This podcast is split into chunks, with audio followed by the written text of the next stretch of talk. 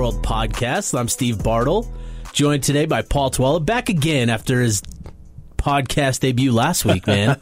it was impressive. We had a, a, lot of good feedback from your uh, your first time on the show. Well, it's awesome. I, I love being here, and you know, it's kind of fun just talking about something I'm so familiar with in sports and you know Utah athletics. yeah, I think you've been around the block or two playing Utah football and stuff. So, um, man, lot to talk about in this episode. We fresh off the NFL Combine this weekend. Nine Utes were in Indianapolis for the Combine. A great showing for for most of the guys there. There were some results we'll talk about and we'll break down and kind of project forward in terms of what that means for their draft status. I don't think anybody really hurt themselves this weekend mm-hmm, or anything mm-hmm. like that. I think most guys kind of check the box on uh, you know who they are as as prospects and that kind of thing. So we'll we'll dive more into that and get your thoughts on on how the guys performed. Awesome. Um, and then it's March, Paul. Right. It's March. It's yeah. here. That means it's spring ball. Right. Spring ball is here, baby. We're not talking March Madness. That's not what we're here to talk about. But it's it's Utah football spring ball practice starts today. We'll be up on the hill Monday at I think we can get up there at like three ten or something like yeah. that for me. You could probably go whenever you want. I don't know. like you've got that access access. So, right. Um, so yeah, that starts today. Fifteen practices. Mm-hmm. The red and white game, April eleventh. When's the uh, when's the pro day? Uh, pro day is March twenty sixth. March 26th, so, man. Yeah, just a couple more weeks. I'm telling you, bro, you're looking slim and trim. I'm trying. I'm trying. It's you're, that keto diet. You're down what? 30? 30 down pounds? 30 pounds. 30 yeah. lbs, bro. Right. I'm just trying to, you know, the skinnier I am, the faster I am. So ah, you got it. You know, I see it. The beard's kind of trimmed down a little bit. The hair's a little slicker. trying to get a little more aerodynamic for that 40. Trying. I think I need to shave my legs to do that. That's great. All right, man. Well, let's let's get into the combine list this weekend and uh, and talk about what we saw and and you know just overall impressions when you were watching the guys and and for you, what is that like seeing your teammates participate in an event like that at the mm-hmm. NFL Combine? Well, first and foremost, I just wanted to congratulate all those guys. Oh yeah, you know it's it's a great it's a great opportunity for you know the guys that I was able to see for these last four years, see them really showcase their talent to the rest of the nation. Yeah, uh, I feel like part of the Pac-12 nation was able to see what they were able to do on the field here, and yeah, they didn't have any shoulder pads or they weren't hitting anyone, but they were really able to show showcase their talent, showcase you know what they've been working so hard for. So first and foremost, congratulations to the boys, uh, doing an awesome job. But back to your question, um, it's it's you know it's it's something that every kid or every college athlete wants to be a part of the, yeah. the combine you know you're not really trying i think really going into your senior year like oh okay if i if i have a pretty solid year if i'm you know doing the best that i can hopefully i'm going to get to get an invite to the combine. And so i know a lot of the boys were really excited just to get that opportunity to go to indianapolis to really because it's something they've seen you know for years and years and years. There's nfl people that make their name there. Um, and at the beginning of the show, you talked about how no one really hurt their draft or their draft stock, or you know didn't do anything to hurt them, which is which is exactly right. A lot of the people showed out. Javelin ran a four two nine, just speedy. Dang! I don't think any one of the bull or anyone really was surprised too much about that though, because everyone knows that like he ran he ran track in Texas and in California. State records yeah. in Texas and California. And won them. And yeah. won them. And so you have to be pretty fast to be able to win both in Texas and California. And so for him to really go out there, you know, not too many people know about, uh, know about him, but I'm I'm guessing a lot of people know about him now. Yeah, you know, let's let's talk a little bit more about that because Javelin, like you said, a lot of people didn't really know about him. He just right. he didn't have the notoriety that, that you know, being an early entrant mm-hmm. that he is compared to Jaylon Johnson. A lot more people uh, people are a lot more familiar with Jaylon Johnson and, right. and what he's bringing to the table in terms of being an NFL prospect compared to Javelin. But I think with what Javelin was able to do this weekend, not only running a 429 in the 40, but his bench press at 21 reps. Mm-hmm. You know, I saw a tweet that it was the highest amount of bench press reps for a player that's run sub 4-3, which is impressive. And, and I think what that does for him is that forces talent evaluators, scouts, coaches to go back to his tape and, and more thoroughly comb through mm-hmm. his film and kind of digest and, and see what his potential really is, mm-hmm. where he's at in his game. Being a an early entrant like he was, without the notoriety, without you know being named first team All Pac-12 like Jaylon was, you know it's easy for talent evaluators to kind of go through film and just be like, okay, you know he's he's quick out of his breaks here, he, he's good at diagnosing here, he's, his footwork is okay here, but with these types of numbers, it forces them to go back and really kind of dig deep mm-hmm. into why and and what is what is his true potential like. And I think for him, that's the biggest benefit to this weekend is now coaches and, and scouts are going to go back and watch his tape for a second and third and fourth, fifth, sixth time to get a better feel for for his game. Exactly. And you know, Javelin Javelin deserves this recognition.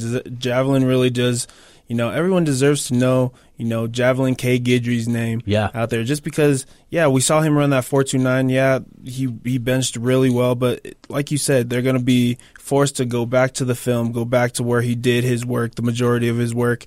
And they're going to see that, you know, he's he can play. He can play. He can play. He's not just speed. He's not just strength, but you know he can cover. He can do all these different things that they're they're gonna want him. They're gonna ask of him and you know I'm just super proud of javelin for sure. So javelin, I think without a doubt the biggest winner of oh, of yeah. the nine guys that that attended this weekend. Um, really, you know his name was was all over Twitter, was all over right. you know the social networks, NFL.com, ESPN.com. His name was everywhere, and it was mm-hmm. good to see that for him because yeah. he, you know, Nickelback playing that slot role. It's tough because it's you you're going up, you're matching up against a variety of players, mm-hmm. and yeah, I mean you're going to give up some catches because you're you're facing an equally dynamic athlete. Mm-hmm. Um, that's where offenses are trending towards featuring the slot position and mm-hmm. getting some mismatches there, and and for him to have that to you know after the way the the season ended, I think for him was kind of on a sour note. Right. You know, in the bowl game, I think for him this was a big boost for his confidence too moving forward. I think. Yeah, and you know, Javelin did kind of like what you were talking about early. People are going to be forced to go back to where he did the majority of the work. Yeah, we he didn't we didn't end on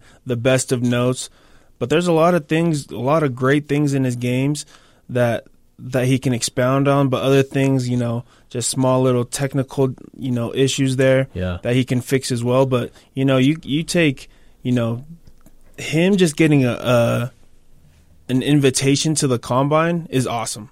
Tremendous. Because, yeah, is awesome because, like you said, no one really knew who he was. Yeah, they knew like a little bit about, you know, he he does this well, he does that well. But just to get a combine invite and then to be able to show out in that, mm-hmm. awesome. Yeah, tremendous. You know, and I think an equally, maybe not equally because you know he didn't have the social buzz that that that Jav did, but I think Terrell Burgess also oh. did a great job yesterday. Yeah, running the the four four was it what was it officially like four four nine? Four four four four nine, and then his first one was a four four nine, and then his last one his second one was a 445, I believe it was. Officially 446. 446. Yeah, 446 officially, which is tremendous. And, you know, considering where he's at uh, with his his weight, 202 pounds, moving 446, that's impressive for a defensive back safety. He put up 20 reps on the mm-hmm. bench press. Uh, just an overall good showing, 10 2 in the broad jump, which kind of, uh, you know, it, it, points to his explosiveness, his uh-huh. hip um, explosiveness and, and that kind of thing. So I think he had a really good day and really kind of solidified his rising stock that he was able to kind of create at the Senior Bowl as well. Exactly. And so, yeah, Terrell Terrell did a great job. We call him Relly. or Ruffle Rufflehead. Rufflehead we we like to call him.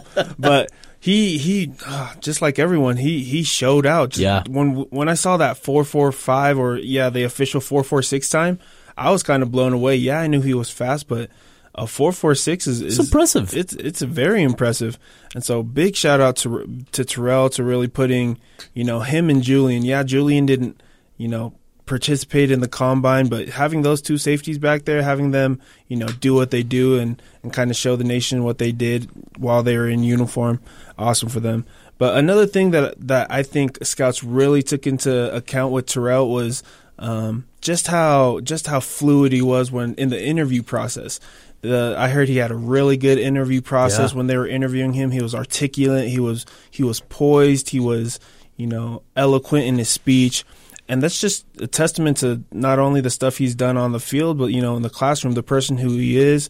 You know how his parents raised him, and so it's when people think of the combine, people just think about oh the numbers that they're putting up, The underwear test, yeah. and you know, oh, like he looks good with his shirt off, and you know, he's got you know a six pack instead of a four pack, you know, just dif- different Yeah. stuff like that. Yeah, yeah. But a lot of the, what the GMs are looking for is if they can carry themselves well, how they are off the field, and that's you know he he demonstrated just how you know his his upbringing, how Yeah. he was up thank, thankful to his parents. Really, he shouted out uh, safety pride, Coach Scalley, and so. Um, yeah, Terrell did a great job in the interview process, really showing his his articulation and stuff like that. That brings up an interesting topic because another player uh, was Brad. yeah, you know where I'm going with Yeah. this. Uh, you know, for you guys, would like Brad. He's so funny, and I think that's the thing is like people just don't know him. Uh-huh. When you, I, I'm assuming you saw the the tweet or whatever it Right. was talking about how he's a meathead and Right. how some scouts are, are turned off by that Mm-hmm. because he can't articulate his thoughts quickly enough. Like to me, that is so stupid. Right. Like turn on the tape. That's articulate. That's the, the only articulation I need to see Right. is him getting after the offensive tackle, getting after the quarterback. And for you guys, like as players, like is that frustrating? Like, what do you think when you see that kind of stuff?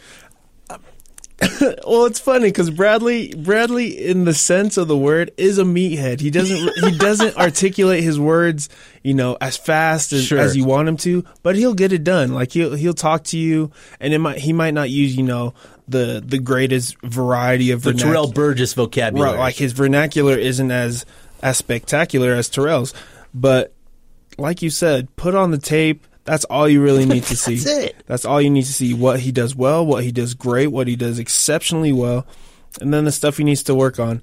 Um, but Bradley, yeah, he's he- you you see him, and then you're like, okay, he's he's got the build. You hear him talk, you're like, oh, okay, this this is this this is different. But then you see him play, you're like, okay, now now get it. Now now I get it. I get it. Right.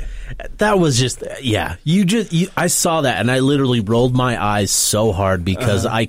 I like don't overthink this, scouts. Like Right. Watch the tape. That's all you need to see with this guy. Yeah, but the thing is, I can also see where the scouts are going are, are coming from as well. You you know, as a as an NFL player, I don't know this, but as an NFL player, you have obligations to the media where you're talking about them, where Sure. essentially you're you're representing your corporation, your team, the team that drafted you, and so to have you know someone that's very articulate or not very articulate, you know, it's it's it's it's dumb, but I could also see where they're coming from. Sure. And you know, and I think Bradley has proven and and I think his exposure being at Pac-12 Media Day, Mm-hmm. like I remember listening to him answer questions there too and Mm-hmm. you know, he represented the the University of Utah in such a good fashion. Oh, I yeah. think, you know, that uh, you know, he'll take a second to think about your question, which I, I find Which is good. Yeah, like I find that more valuable that he actually cares enough about Mm-hmm. the question to think about it a second, let it simmer for a minute up there, let the meat simmer, Yeah, you know, yeah. a, a little bit, and then genuinely answer your question. I, I think I, you know, I don't care that he Yeah. takes a second or Right. two to, to actually think about it, but you make a great point that, Yeah. you know, for some NFL teams and organizations, like, yeah, there may be a concern there. Right. There's So- it, it isn't going to hurt his draft stock. though. No, it not shouldn't. at all. Not at all. But you know, he ran four nine three, which Mm-hmm. you know you see that and you're like, oh, okay, that's that's not great. Mm-hmm. But his his ten yard split one six eight seconds, like that's impressive. And I, you know, and you see the other defensive ends that ran. AJ, what's his Epenesa? Epenesa. Yeah. You know, he ran like a five one Yeah. but he's he was considered one of the top 20 talents in the NFL draft coming in and it's just fascinating that when you evaluate these guys in terms of who they are on the field and then you know how much stock do you put into the combine I, I find that an interesting conversation Right. I, I, I read a thing this this or this past week that was talking about just you know this track meet that the that the combine in how it isn't really relatable to the real football, but in some sense it is. You know, if it didn't really relate to the football field, they wouldn't do it. It's not like they would just want, hey, let's let's put a bunch of grown men in their underwear and see them run around. Right. It it, it has it does translate somewhere in the football field. Now, does I think I think Chase Young said it best. Like, I'm not a combine Yep. athlete. I'm an NFL athlete, and I think Exactly. that's to your point. Exactly, and so he makes a great point. There, yeah, a lot of people are going to do really, really, really well in this combine, but then you turn on their tape, and then you're going to be like, oh, well, where was this?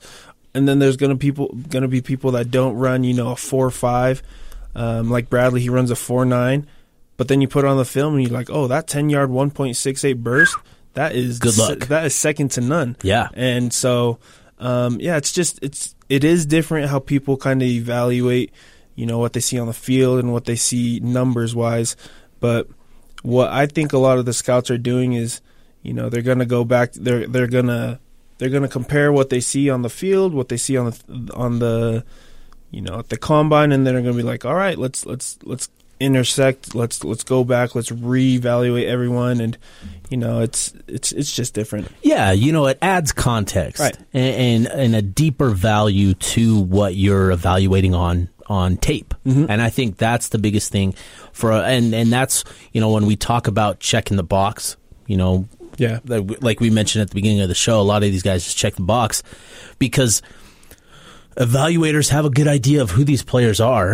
And for a lot of these guys the athleticism the numbers that they posted pointed to the players that they are. I think zack moss is a perfect case Right. uh, of that type of thing. When you watch zack moss he's got a great burst. He's he's sudden. He's quick. He accelerates really well but he lacks that top end speed right, Right. and I, I think you know his 40 his shuttle numbers and, and all of that. And and he was dealing with an injury and i think that's the most important thing to keep in mind when you're looking at zack moss and, and the numbers that he posted at the combine. Um, but none of his numbers his numbers are are essentially just this is what we evaluated on Right. tape. Yeah, at least for for me you know he's he's quick.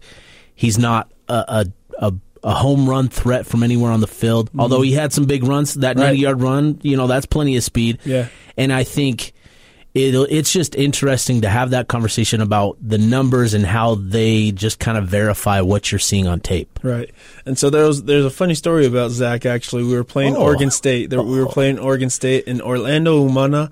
He like four plays in the game, he got a targeting call, and then all I hear is "Paul, get out there!" And I'm just, you know, I'm like, Coach, I'm not even. But you know, I strap my head on. I just sat down coach right? And then we score like three plays later, and then the next drive, like w- we're we're backed up on their five or their ten inside their ten yard line, and then it's an outside zone to the left. I remember, and Zack just bounces it and goes all the way down for like 91, 93 yards. I forget. 91 91 yards. And so, like he's one of my good friends, and so as as soon as I as soon as he he got out in the open, I just started sprinting. I was like, "Yeah!" And then I realized, "Dang, I'm catching up to this dude." I'm like, "Oh, dang, my my 40's not that bad." And so I'm catching up to him, and I'm like one of the first people to go and give him a, a huge hug. And, and I'm like, "All right, Zack, it's either I'm very fast or."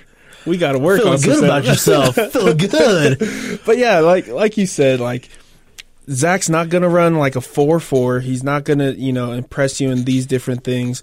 But he is gonna, you know, once they put on pads, he's gonna run over he's Yeah. gonna run over a lot of people. And not only that, but like his elusiveness in the backfield, you know, there's a lot of plays that us as an O line we could have blocked a lot better on. There we we let some leakage pass by and um, he would just his spin move as Yeah. soon as he got the ball, just boom, a little spin move, and just to create more time and create holes. It's it's awesome to see, and he's the main reason. Him and Snoop were main reasons why us as the O blocked we looked you know fantastic at times. It's very easy to have you know to look good as an O block when you're blocking for for people that can make up for your for your shortcomings. Yeah, absolutely. I think for Zack, that's his biggest asset is his ability at the line, at the line of scrimmage, right? Right. Because it's not going to be pretty in the NFL. It's not going to get any easier. Yeah. And I think that's where he translates best is because, you know, he understands how to read and react quickly at the line of scrimmage and identifying where the green grass is. Mm-hmm. And I think he also has a nice little knack of influence influencing the second level. Yeah. And I think that's something that you can't really coach. It's just kind of like a, a natural just a- instinct. yeah, it's just a thing that you have. There's a lot of times in during Monday morning film where Coach Harding would be like, "All right, you see how Zack is going this way, and the and the Mike linebacker is is gonna shut off the hole." But no, Zack knows like if he like influences him this way, he's Yeah. gonna cut outside. And so, as an offensive lineman, it's just so cool to see, you know, positions other than ourselves having to think, you know, very very critically like oh if i make a move here then they're going to go there. Like it's it's it's awesome to see or it was awesome to see how zack was able to just influ- no one wants to go head up with zack. They're going to try to you Oh, know I believe it. yeah no one's going to want to do that. And so knowing that he has that in his tool belt like oh if they do fill this hole i'm just going to run you over. And that's what they're you know it's it's awesome to see how he's able to put two and two together. Yeah. Yeah. So, you know, with Zack, he posted a 465 officially, which is Yeah. a good time. That's Yeah, a good yeah. time. When you look at the combine results over the, over the last few years, you know, there are running backs. Uh, Kareem Hunt, Mm-hmm. Yeah. you know, if, you know, if he's not smoking weed, Yeah. you know, and getting in trouble with the law, like he's one of the top backs in, in the league. Exactly. You know, Kareem Hunt was a 4'6", 4'6", guy. David Singletary out of, out of Iowa State went to the Chicago Bears in the third round. He was a 4'6", mm-hmm. Benny Snell is at the the Pittsburgh Steelers. James Conner at the at the, Pittsburgh Steelers, Steelers. also four six five. Both those mm-hmm. guys four six five. I think there's a lot of being made about his his 40 time and there mm-hmm. shouldn't be Yeah. because it just verified who he is uh, as an athlete and he has the tape and that's that's the best thing about him is that his game isn't reliant on speed it's just it's it's all about his instincts his footwork and just his natural yeah, just running ability Exactly. And not only did he do really well, you know, he had I think it was 19 bench press reps. He, you know, he did he did okay in a lot of drills. But uh, one drill that I think he, he really, you know, open some people's eyes on are the are the route combinations that they were able to run there on the routes that they ran. How just how fluid his hips are, how how active his hands are as well, and just how he's able to track the ball and uh, you know tuck and turn or turn and tuck it. Uh, you know, as soon as the ball touches. So it was, it was awesome to see him showcase not only his running ability, but also his, you know, how he can come out of the backfield and be a threat that way. So a lot of the Utes had a good, good experience this weekend at the combine. Jaylon Johnson had a had a good Sunday yeah. as well. Uh, really showed well in the drills and, and showing his hip mobility and, and fluidity, uh, which is great. Leki Fotu, John Penisini, uh, both showed en- en- enough. I Yeah. think Leki Fotu kind of showed his athleticism, running a five. What was it? Five one. Five one one, I think. Jeez, three hundred thirty pounds. The heaviest defensive lineman running that. Good grief. Honestly, I'm not going to be shocked if he hits a four nine at, at com. That's dude. I was so expecting that. Cause I was hoping. I do not because I expect a lot of the the U boys that you know did okay mm-hmm. at their at the combine. I, I expect them to to blow those numbers out of the water come March 26th. I expect Leki to you know to do really well, mm-hmm. high four nines, low five O's. Um, I expect them to do a lot better because just because they're more comfortable. It's not. a- Yeah. I mean, it's a high stress environment, but it's not super high stress where Yeah. you're seeing like everyone just just on you if you're not doing anything right.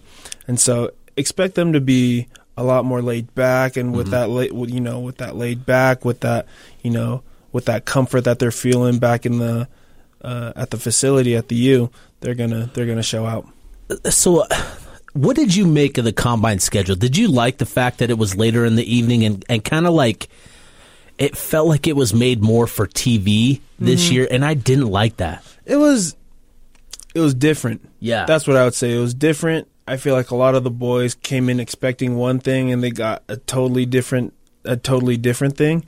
Um, but and I, and it I think different. A, a lot of the there were a lot of injuries this year that more than I ever remember Right. there being Yeah. Mm-hmm. in the combine was just a lot of soft tissue injuries, a lot of tweaks, a lot of strains, and that kind of thing. And I, I just wonder, you know, is it necessary to turn the combine into a TV event? You know, I, I like just having it having it on Uh-huh. and just running. Like I don't need to have things wait for commercial break and that kind of stuff. And Exactly. I just you know I hope the NFL goes back to how they had it before, just Yeah. middle of the day, let it run and, and cut it up later on in the day. Right. And and I think it's better for the, the athletes as well because that's that should be priority number one is how are the athletes performing. Uh-huh. You can't perform your best if you're taking, you know, five minute breaks in between each drill and, and you cool down and you kind of stiffen up a little bit. That's Right. that's not going to help you perform. Yeah, just it's it was a different way to do it.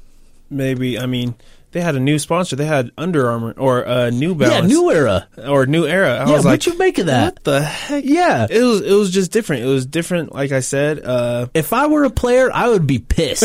I'm looking forward to getting some nice Under Armour gear, some Nike gear, but nah, it's new era. What the hell? well, the thing is, they still get the. I forget this is KSL. they still get the. They still get as much gear as they want. Okay, after okay. talking with them, they still get. You know, there's still little pop ups with you know the Nike with the with all that, and so they still. Did I'm they just- br- are they bringing you back something? they better. Hell yeah. They Heck yeah. better Go again. bring me some stuff. You know, I'm not a three XL anymore, so I might need to hit that two XL. but uh, yeah, it it was different to see, but um, yeah, it's. I'm expecting maybe Nike, maybe Nike to sponsor the event or something. Yeah, come You know, on, man. What, what are we doing? We handing out hats over here? Yeah, what what is this about? what are we what are we doing here? But no, once again, it's it's awesome to see them show out. For real. So shout out to the you boys at the NFL Combine. You guys did your thing. Um, we're gonna take a quick break, and on the other side, we're gonna talk some spring ball. Spring ball starts today. You excited, Paul? I'm excited. I'm excited to see all the boys. You know, after a long winter workout, show to see what they can do. So we'll take a quick break. But first, a quick reminder Nate Wade Subaru is the official sponsor of the It's Utah's World podcast. We appreciate the guys down at Nate Wade Subaru. Uh, catch them at 1207 South Main Street in Salt Lake City, Utah, 84111. They're open till 6 p.m. almost every day. Pretty sure every day. Uh, except Sunday. So every day except Sunday, head on down to Nate Wade Subaru if you're looking for a new or used car, whatever you may need. I know one guy is going to be looking for a new car. Tom Hackett, welcome the new baby boy into the world. So shout out to Tom. Head on down to Nate Wade Subaru. They'll get you taken care of. Welcome back into the It's Utah's World podcast. Quick reminder Tom Hackett is out of commission. Just welcomed in a new baby boy into the world. So shout out to Tom and wife and little baby boy. I don't think they have a name yet. You know if they have a name yet, I, Paul? I don't think, or I think so. There should be a name, but I'm not sure. Tom's kind of, you know, he's he kind of goes about his business a little differently than the rest of us. So I don't know. Uh, but uh, if you missed the first segment, we talked a lot about the NFL Combine, how the boys performed, and uh, and and you know, I think a lot of the guys did well. And now we turn our attention to spring ball. Utah is going to be back on the practice fields later today. That's the first practice of spring ball. They'll be back on the field around three o'clock. Um, so Paul, now that you're moving on from the pro, now that you you know you're you're done with football, you're moving on into your second career. Right. What what's this like for you? Spring ball is is different. Spring ball is is awesome. In regards to me, it's just it's cool to see. You know, it's Like- cool. Obviously, not for me to be in it, just because my body doesn't hurt as much. but it's it's awesome to see. You know, just how younger guys are taking taking leadership roles and how Yeah. they're able to, you know, really r- rally and bring the team together. So That's okay. That's good, man. Yeah. I, you know, not that I'm concerned because I mean, obviously you're you've got it all together, but you never know, right? you, uh, you know, I just want to make sure you know I care about you, you, the thank you. individual. You, know, so uh, Utah's back in action. Um, obviously they have to replace a lot of players, a lot of guys Right. moving off from the program, a lot of big time producers, particularly on the defensive side of the ball. Mm-hmm. Um, the offense returns plenty of skill players, running backs, offensive linemen, and the quarterback battle is going to be a fun one to watch through through this these next few weeks with Cameron Rising and Jake Bentley going at it. Um, Paul, where should we start? Where do you want to start with with spring ball? Let's start. Well, just because I'm very biased and it's my favorite position, let's start with the offensive line. Let's go. I think let's it's it's their anchor. I think it's their anchor for this upcoming season. Um, just like any other season, that's where that's where the ball starts moving. Mm-hmm. Um, and so I'm expecting to see a lot from from their their spring captain Orlando Umana, their center. Um, I think he's doing a, a, great job. Just from the things I've heard, I've heard he's done a great job with the offense. You know, not only with the offensive line, but really showing just how just how the offense should work. Um, him as a center, he's he's kind of the quarterback for the line, mm-hmm. kind of telling him, "Hey, this is we should rip it, we should slide it here, we should, you know, this is the point." Um, and so, how difficult is that for a center to be able to identify and then you know, make the correct calls in terms of protection and, and blocking schemes and that kind of stuff? Well, it's honestly not that hard. It's not that hard just because Coach Harding drills it in us a lot. He mm-hmm. expects us to know. He always talks about how he believes we're very smart. And so, I mean, to, case in point, Paul, case in point.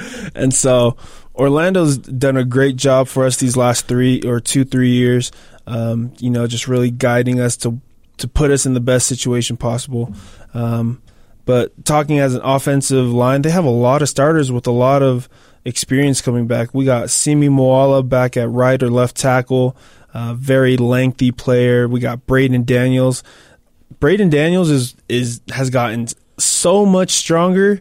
It is ridiculous. He was already strong. He was he? already strong, but I've just heard just through the grapevine he was putting up like 33 reps at, uh, you know, at at the 225. He was locking them out. Yeah, I heard that a lot over the weekend. Lock it out. Yeah, lock, lock it out. Yeah, yeah. I mean, we got you know just yeah. want to make sure he's getting full yeah. extension that they're counting. But he's his lower body. He's explosive. He's he's knowledgeable.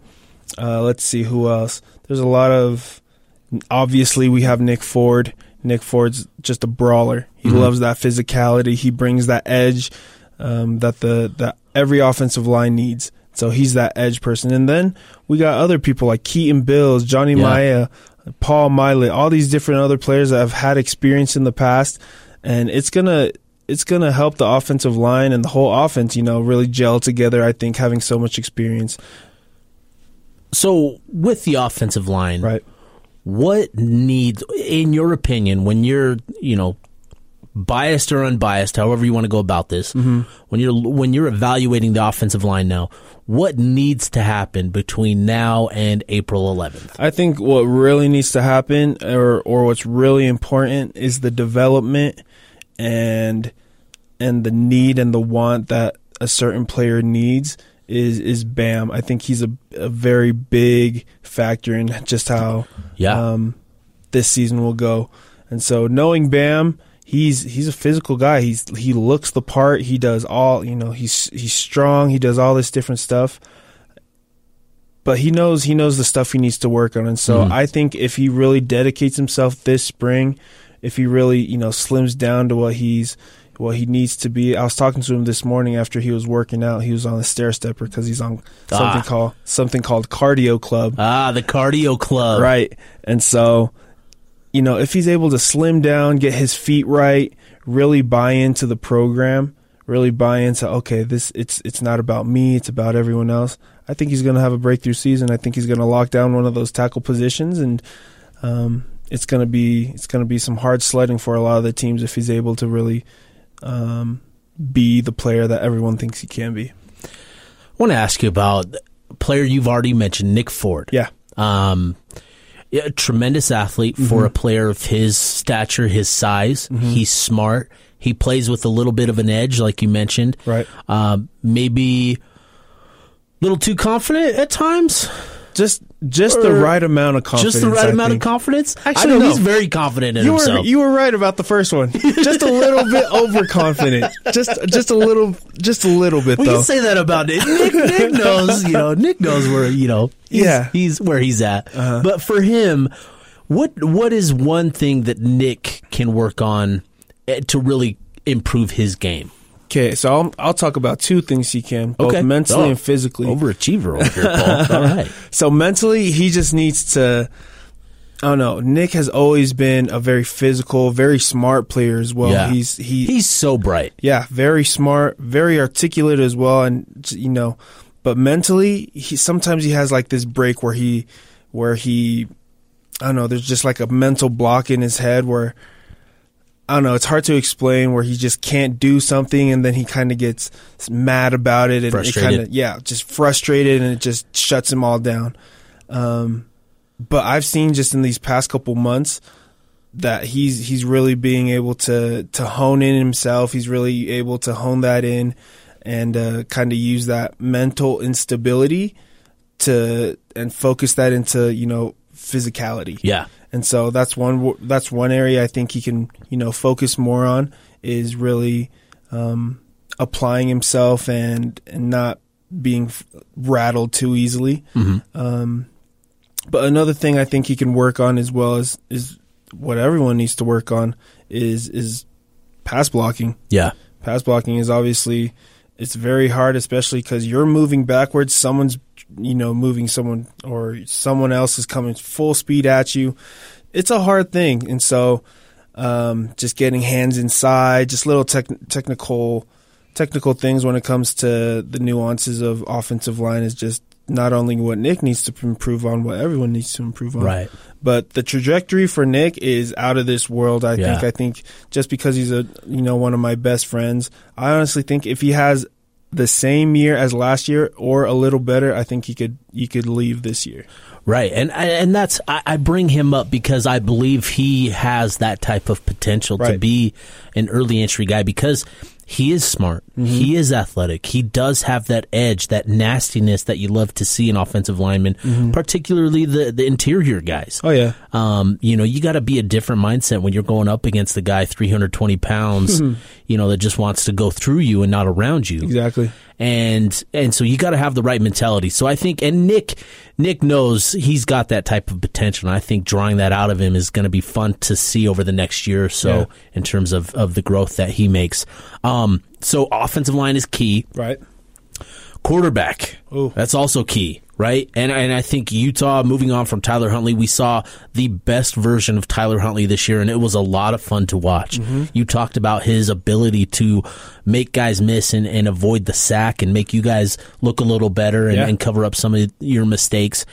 Uh, but it was his ability, his arm talent. And, and his ability to recognize where the opportunities were uh, and, and find the right guy. And I think that's going to be fascinating to see who steps up in his place and is able to kind of take on the mantle as as the signal caller for Utah. Exactly, and I think a lot of the responsibility really lies on you know Coach Ludwig. Right. and we saw what Coach Ludwig was able to do with just one year with with Snoop with Tyler. Um, he was able to really refine it. Snoop has always been able, has always had the talent, but you know, really having Ludwig, I think, really hone in on him and really focus on you know, okay, you don't have to do this. This is a good look, but this is a better. Go from a good look to a better look. Yeah. is something that that Snoop really needed, and so you know there's a lot of new quarter. There's a couple new quarterbacks that a lot of people aren't really used to hearing, like the Cam Risings. Obviously, people know the Jake Bentleys and the you know Drew Lisk got in there for a little bit as well. But this, yeah, this season, yeah, the offensive line can block forever, and all these people are the wide receivers can have the crispiest and the best looking routes. But it's really going to be interesting to see who's the quarterback that gets them there, who's the quarterback that gets the ball at the right spot at the right time. And so I think it's going to be really a a battle of, of Jake Bentley and Cam Rising. Yeah. those two have really cemented their names into the you know the the future of, of the Utes and so it's going to be an interesting battle with those two. And I'm glad that you brought up Ludwig because we now enter year two Right. under Andy Ludwig, uh, which we saw just how just the difference he made in year one was unbelievable Right. um, in terms of what he was able to do with the offense. It became one of the most explosive offenses and one of the most efficient offenses with the run game. Um, for for you guys as players, is do we make enough about being familiar with the playbook and with the scheme and with an offensive coordinator, or do we make too much of it? I think you guys make just enough of it. I think because it's it's not hard to to understand. Hey, if you're very familiar with something, or if you're more familiar with something than another person is, you have a step above them, right? And Yeah. so not only does that happen in football, that's that's how it happens in life. If you know more than another person, then you have a step up on them. Um, but there's a lot of stuff that you know intangibles that can make up for that inexperience in an offense. You know, oh, like he can different you know angles of the throw. You know, he can escape from the pocket or the pocket and create more time in there. Um, but it's it's exactly what you said. It's people make just enough of it because it makes sense if people are more familiar with it. You're more comfortable You're more with comfortable it, with and, and as an athlete, you perform at your best when you're when comfortable. you're comfortable. When you don't have to think. When Yeah. you don't have to think and then the game just comes natural to you. You stop thinking and the only thing you're really thinking about is okay, just put them on the ground. Right, right, yeah. And as offensive lineman, that's exactly what you want to do. You want to put them on the ground. Right. How many people did you put on the ground in your career? I put enough on the ground. Yeah, okay. enough we'll we'll say ground. enough. Yeah, yeah. Just kidding. But uh, but the skill players, I, I'm I'm fascinated to see who steps forward this year. I Oh, yeah. think you know we talked about it a little bit last week with some of the guys. Uh, Solomon Enis being named spring ball captain. Right. I'm really excited to see what kind of impact that has on him because I think that that's that's a big deal. Uh, to be named a spring ball captain, or you know, maybe you could speak better to that. Is it a big deal to be named a spring ball captain? I think for solo it is. I think it's for solo it is. Maybe for some other people it probably isn't, but for solo it is just because the the the players vote on it. Right. He knows that the players vote for it. He knows that the coaches already believe in him. But to know that the other players support him, they that they know that that he's the one. Because since day one, we talked about this last week. Since day one, since the f- day he stepped foot on this campus, he acted like a, a captain already. He he was well beyond his years in maturity and you know work ethic and all this stuff. And so I think that the that the wide receiver core that Coach Holliday and you know Solo they're going to be able to get these wide receivers you know um, more accountable in the run game. You know, better blockers, better uh, route runners, all these different things. And so it's it's going to have I think a very positive positive effect on on Solo. Running back position obviously is going to be a fun one because there's a, a good number of guys: T.J. Green, Devin Brumfield, Jordan Wilmore, and Micah Bernard, Yeah. uh, as well as some other guys in the mix there. Uh, tight end Brant Kuithe, Cole Fotheringham, Thomas Yassmin. Thomas. Um, you know, there's a lot. Uh, a lot of guys need to take a step forward and to and to improve their games. When you look at the skill players, you know, because I asked you what needs to happen with the offensive line, mm-hmm. what needs to happen with the skill players this spring? Ooh, that's a good question. Um, I think what they one thing that they're very that they're going to be good at next year though is just the maturity of their of their kind of of their core. Mm-hmm. Because they have who? They have Britain Covey, mm-hmm. they have Solo, BT, they have Jaylen Dixon, one of the fastest people I've ever seen, him Yeah. and Javelin. But they also have someone named Samson Nacua. Samson Nacua is an excellent, very trustworthy, uh, very trustworthy route runner and, and ball catcher. Um, I've always talked about it like on the sideline. We'll be like, you know, Samson is like He goes he, gets it. He is trustworthy. Yeah. He's like that's a great word for him. He's trustworthy. But one thing I think they really need to focus on is just, you know, is who the the chemistry between them and the quarterback. Yeah. The chemistry between them and the quarterback because yeah, they have some chemistry with you know, with Cam, some chemistry, but they need to just be more consistent. Be more consistent. That ball security, ball security is everything at the U. Um, lock, load, and finish is what they always say over there. And so, um, yeah, they got caught sometimes with some fumbles here and there last year and, and stuff like that. But one thing they really need to focus on is just that ball security as well as, you know, just going after that Yeah. thing, just letting letting the top off and just going for it. Okay, that'll be fun to watch, and I think that's that's the the thing I'm most interested in is to see who kind of takes on that mentality of just going and getting it. Yeah. Right. I, I think you know Bryan Thompson took a big step forward as as a receiver. What what kind of level can he attain as a number one as a go to guy? Can he become that go get it where you just throw it up because you trust him? Can he be that? Can Solo be that? Mm-hmm. Right? Can he be that go getter type? And I think that's what I'm fascinated to see. And maybe we don't see it this spring, but yeah. I think uh, during the off season, mm-hmm. I think, you know, as we get into the season next year, I think that is something that's going to be, you know, at the top of list, a top at the top of the list for fans, for coaches, for for the staff, and everything. Mm-hmm. And I feel like the more we solidify who's going to be throwing the ball, who's who's right. the captain, and who's the the go to quarterback, I think the more we solidify that, the more chemistry they're going to have with you know with the BTS, with the with the JDs, with all these different players. And so, I think the faster the the University of Utah figures that out, the the faster they'll be able to really develop, you know, those wide receivers into what they can be, those go tos, like you said.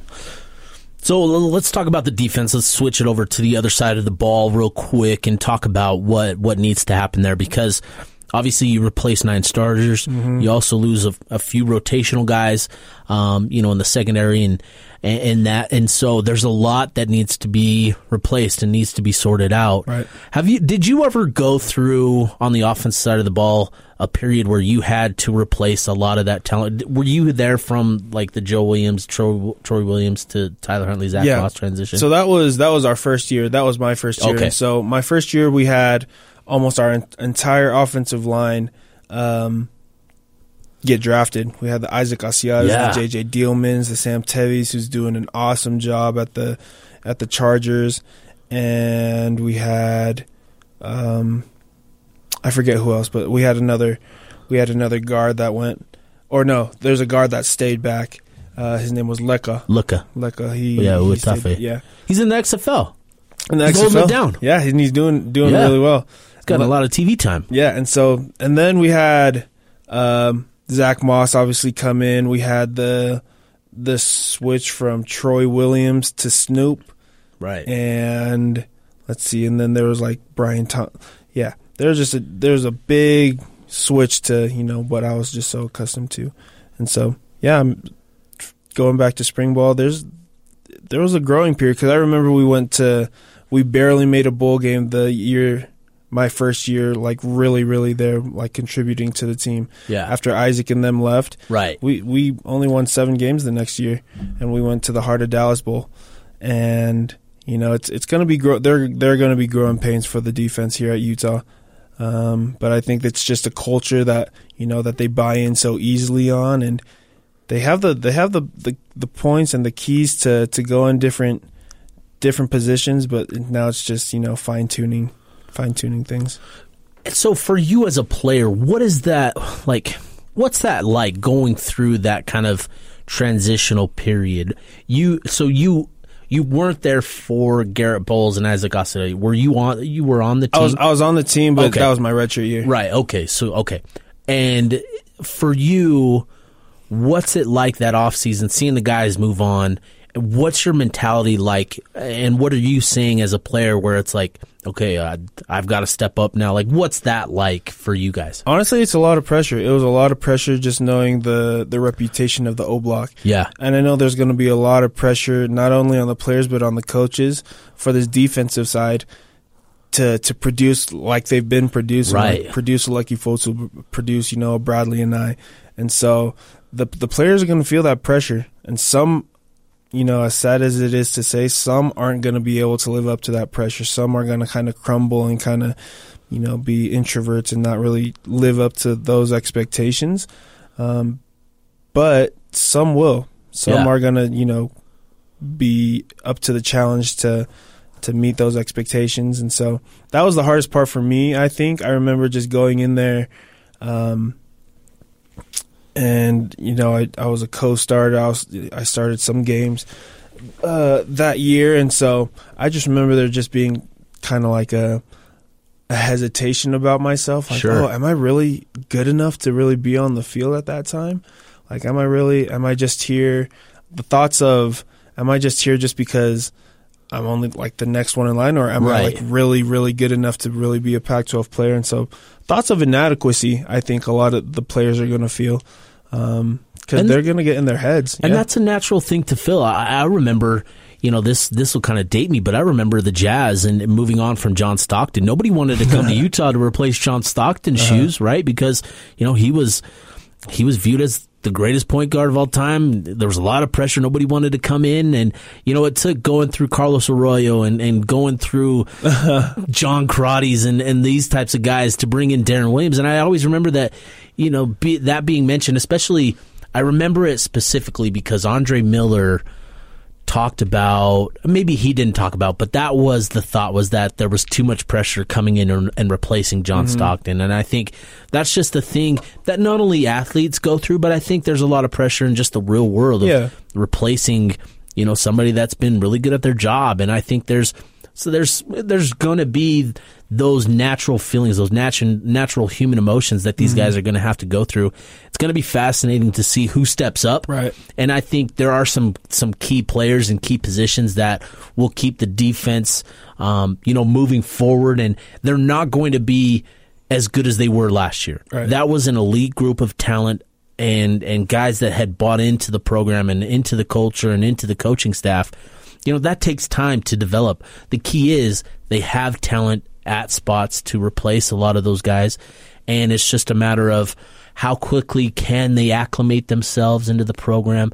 How quickly can they just kind of get their feet under them and, and, to your point realize that they are Pac-12 players yeah. right and I think that's the thing is when you know that and when you're comfortable with that and you're confident in yourself in that way, that'll allow you to really kind of perform and shine. And I think that's going to be an interesting dynamic to see. You know, us media members, I'm not sure how we can cover that. You know, like right. how how do we explain that type of thing? It's just one of those things that has to happen over time. It may not happen during spring ball. It may not happen over the summer and right. fall camp. It may not happen until next year. But mm-hmm. you know, that's just one thing that's going to have to happen with these guys and it's it's going to be fun. So uh, again, spring ball starts uh, later today. They'll be back at it tomorrow, and then they'll practice again. What on Thursday? Thursday, Thursday. Uh, and then they'll be back at it next week uh, again. So. Man, Paul, it's been it's been almost an hour, bro. It's it, awesome. time flies. time flies. Tom, take your time getting back here. We'll continue to right. to hold it down here. Um, but uh, Paul, thanks so much for coming down Thank and you. helping out, man. Um, we'll we would love to keep you on and keep you yeah. involved in any way that we can. We're excited for you and what you're moving toward. You're like I like we talked about. You're you're dieting. You're doing the keto thing. you're looking slim and trim. I'm just trying to be a model, baby. Hey, you know what? if football doesn't work out, yeah, you may have an opportunity modeling. Um, but again, we appreciate you hopping in here. Um, we're excited for you and excited for all the you boys in general. So uh, we will be back at it again next week. I'm not sure if Tom is going to be back in action or not. So Paul, you'll be uh, you'll be on call basically. Just let me know, baby. we appreciate you, the listeners. Again, please subscribe, rate, and review. Um, we are so thankful for the listeners and, and the response that we've gotten over the last couple of weeks have been has been great. It's a lot of fun to see that. Um, I want to be uh, I want to remind you guys we are i'm at Zone. i'm the managing editor at Zone. we're running a special right now 50% off uh, which is perfect timing for spring ball if you want all the updates and everything like that. Uh, you can head on over to Ute Zone. Um, but we'll be back at it again next week. For myself, Steve Bartle, for Paul Toala, who may or may not be back next week, but we'll keep you involved. Uh, this has been the It's Utah's World podcast. Signing off.